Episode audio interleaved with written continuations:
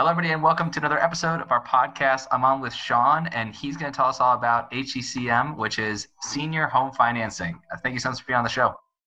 Uh, thank you very much for having me, Lucas. Just so everybody knows, it's Sean Corcoran. Sean, when did you get your company started? When did you launch it? Uh, well, I've been doing mortgages for 10 years, about almost 10 years, and been doing insurance for 10 years. So mortgages for almost 10 and insurance for 10 and a half. Oh, fantastic! And uh, what got you into the space? What what'd you do to get in? Two things. One, my, my dad did life insurance for over 50 years before he passed away. So I've heard it my entire lifetime. So it, it just came like second nature. And yeah. then for mortgages, a friend of mine reverse mortgages, and that's what he's done his whole entire career. And he said, "Oh, you're good with numbers. You should come help me and and do this." So and I started doing mortgages. And he was right. It was piece of cake. That's fantastic. That's awesome, man. And uh, what is some advice you'd give people who want to get into the space, who want to launch their own insurance company? Uh, so, to launch your insurance company, one, definitely have a background already. Because if you don't know what you're doing to go get your clients and you don't quite know how to sell the products, then yeah. you're going to struggle. Mm-hmm. So it might be good to start with a bigger company at least for a year or two, and then open your own. Yeah. Because when you start with a bigger company, they're going to take most of the commission. But when you open your get to your own, then you've got the lion's share, of course. And how do you get clients as an insurance company? What are the strategies that you use to get business?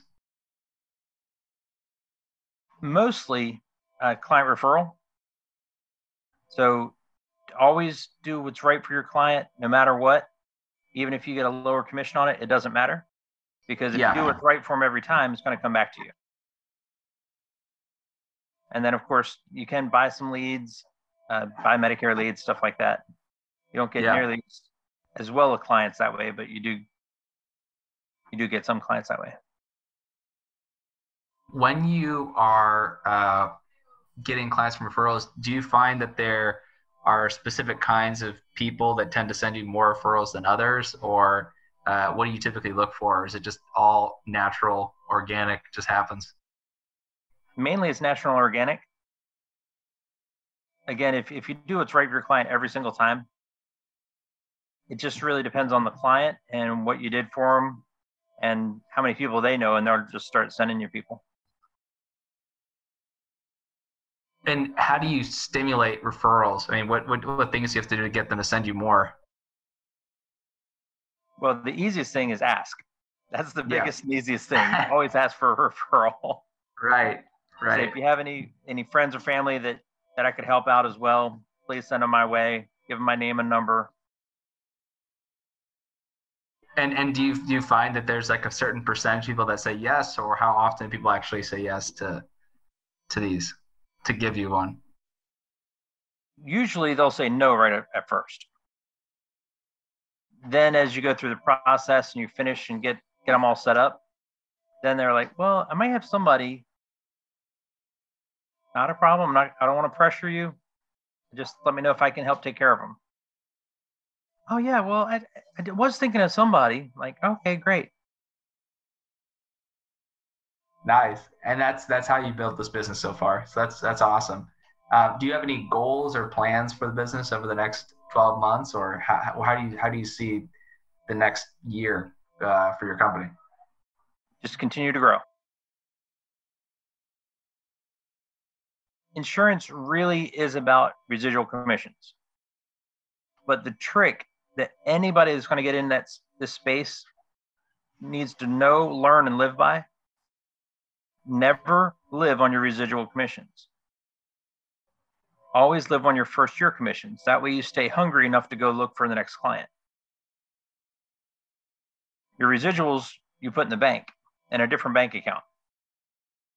In case a rainy day comes along, or like as I said, my dad did insurance for over 50 years. He took his residuals and bought three Midas muffler stores. Only offer residual commissions.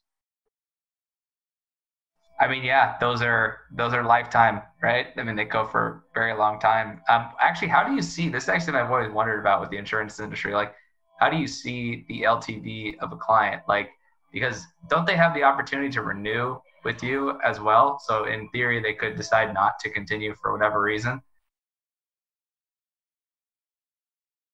Depending on whether you're doing a life side or a health insurance side. Right. So on the life side, on a term policy, you get paid one time. Yeah. On a universal policy, you get paid over 10 years. Right. And a whole life policy, they've, they've changed some of the rules. Some of them are now down to 10 years, but some of them are lifetime. So the residuals, obviously, the first year is the most, second year through fourth year, or second through fifth is smaller. From six to 10 is even smaller.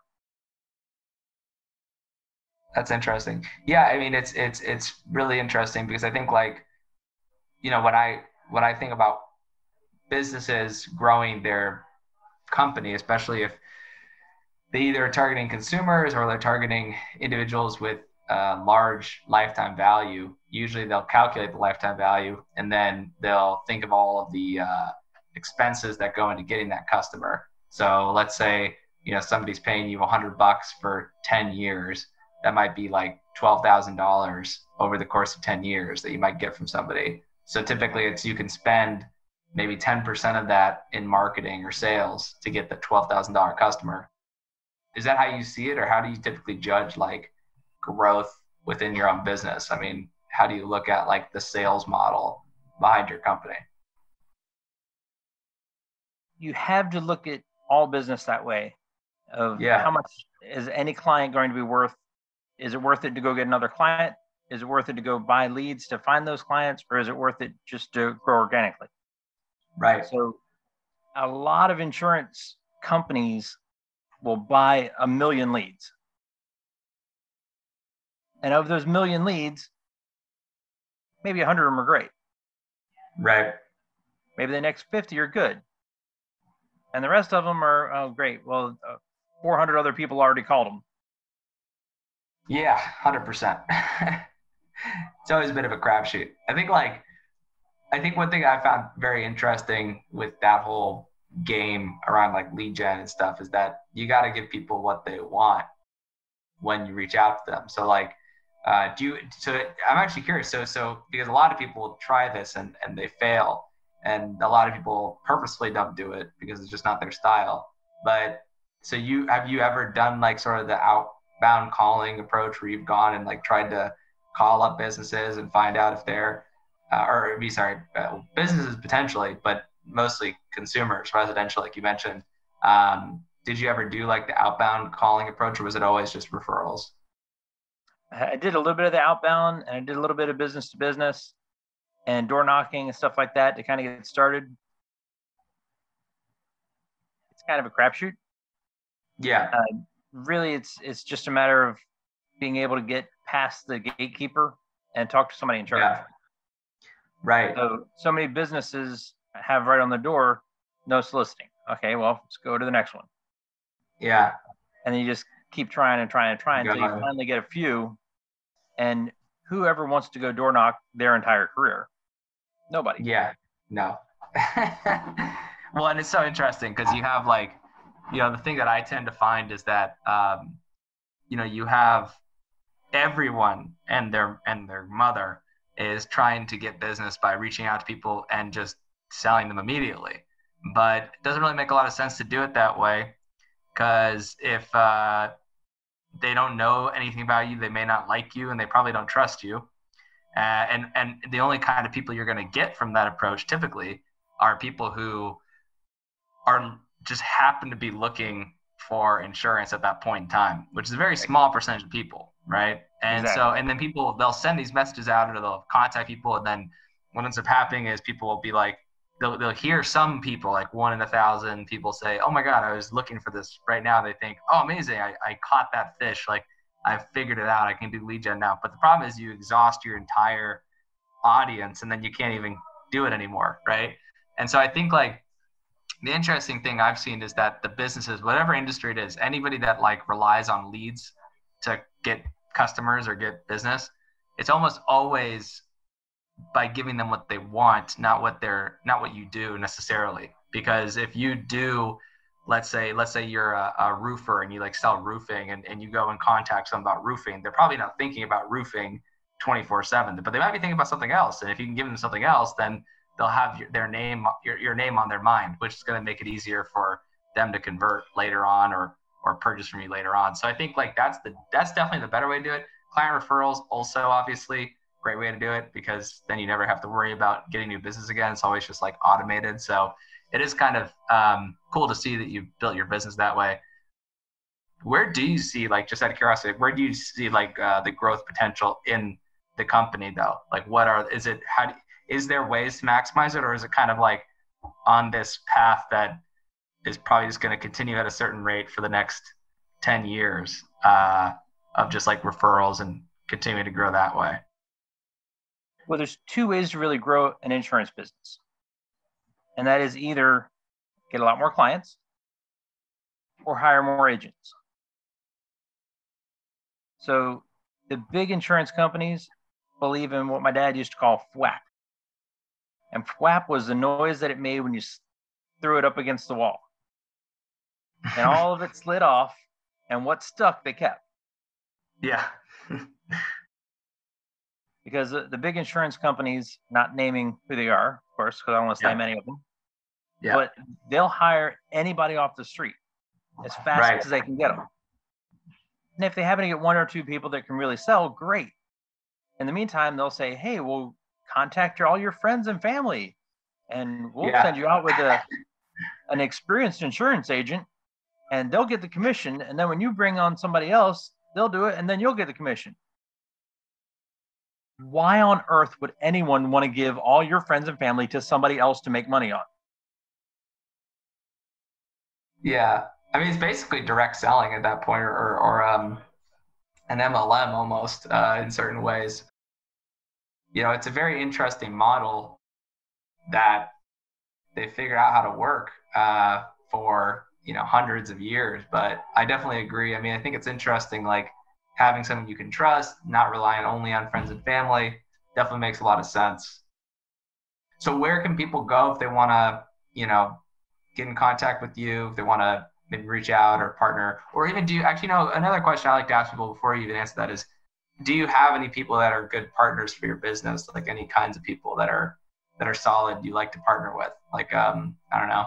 If you say you do mortgages, I'm assuming like realtors and things like that. Maybe is that correct or? That's 100% correct. So okay. on the mortgage side of what I do, so my friend only did reverse mortgages, and he still only yeah. does reverse mortgages. And a reverse mortgage, people think, oh, the bank's going to take my house. 100% not true. A reverse mortgage through FHA is just like any other regular mortgage. Mm. Mortgage is a mortgage is a mortgage. All it is is you bought a piece of property, some bank put a lien against it, and it's still yours. You got to pay your taxes yeah. and insurance on it. And then when the mortgage is paid off, mortgage is paid off. But it was right. never the bank's and it never reverts to the bank. When you mm. pass away, it goes to your spouse or it goes to your kids, it goes to your church, goes to whoever you want to leave it to. Right. So in partnering, then through the mortgage and mortgage side of it, then I'm licensed with about 15 different banks. Right. So I act as a mortgage broker. On the insurance side, I'm partnered with different FMOs around the country. So I have some in Florida, some in um, New Jersey, uh, North Carolina, Kansas, and Texas. So I can call any of those, and I'm licensed with multiple insurance companies through each of them. Right. And that way I say, hey, what's the best rate for this client? This is what I have. Send me your best offers. And then I take those yeah. best offers from each of the FMOs, compile them, and say, all right. And then I go to the client and say, this is what's out there. This is the best that's available. Yeah. And do you operate in only one location or do you kind of operate anywhere? So I'm currently licensed in Florida and Virginia. And I go back and forth a lot. Um, every summer I'm up in Virginia. Every Medicare season I'm up in Virginia. Yeah. And then I'm back down here. I go up for a week, come back down. I go up for a week and come back down. Just to, to make sure all my clients are taken care of. And while I'm here, I call up there and schedule appointments. So when I'm there, it's just like line them all up, tight as I can get, and then get back on the road and get back down here and do the same back and forth. That's awesome. That's awesome. Medicare becomes very, very busy. oh, I bet. It's a lot of paperwork, um, a lot of stuff to work on. But I, I, I appreciate you being on the show, man. You know, if anyone wants to either partner with you or find out some more information, where can they go? Just to your website? Yeah, they can go to the website, or the easiest is I always have my phone with me on me. The only time I don't answer it is when I'm either teaching a class to realtors or I'm in front of a client. Yeah. And my phone number is 407 913 0103. That's fantastic.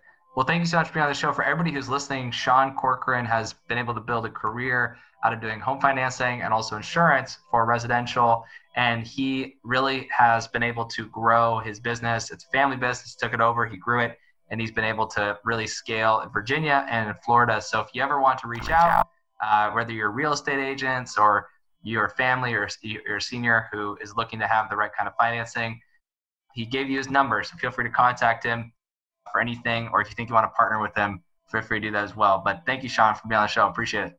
Absolutely. Thank you for having me.